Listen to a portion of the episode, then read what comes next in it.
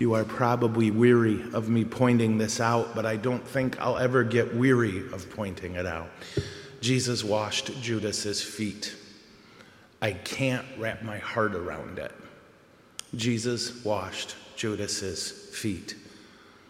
And while Judas sat there with his feet being washed by God, he was just getting ready to go and sell him out.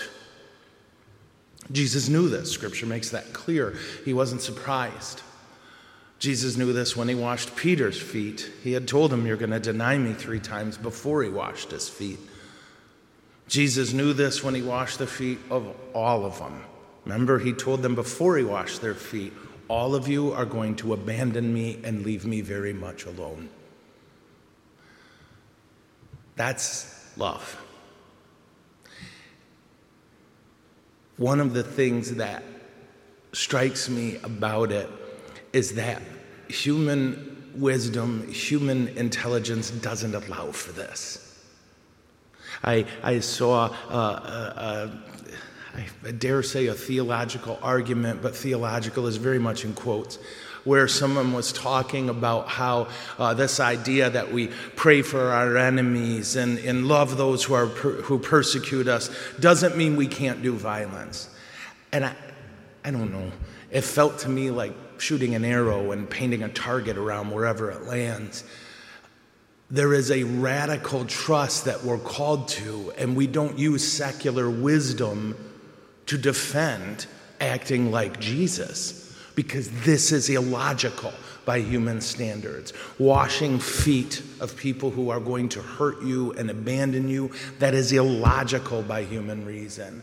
And we need to be very conscious of this in these days where our society is about ready to explode with violence. And why? Because there's not enough Christians, I think, who will say, No, I'm going to suffer like Christ. I think there's too many of us quite willing to be violent and angry people and then tack Jesus' name to it.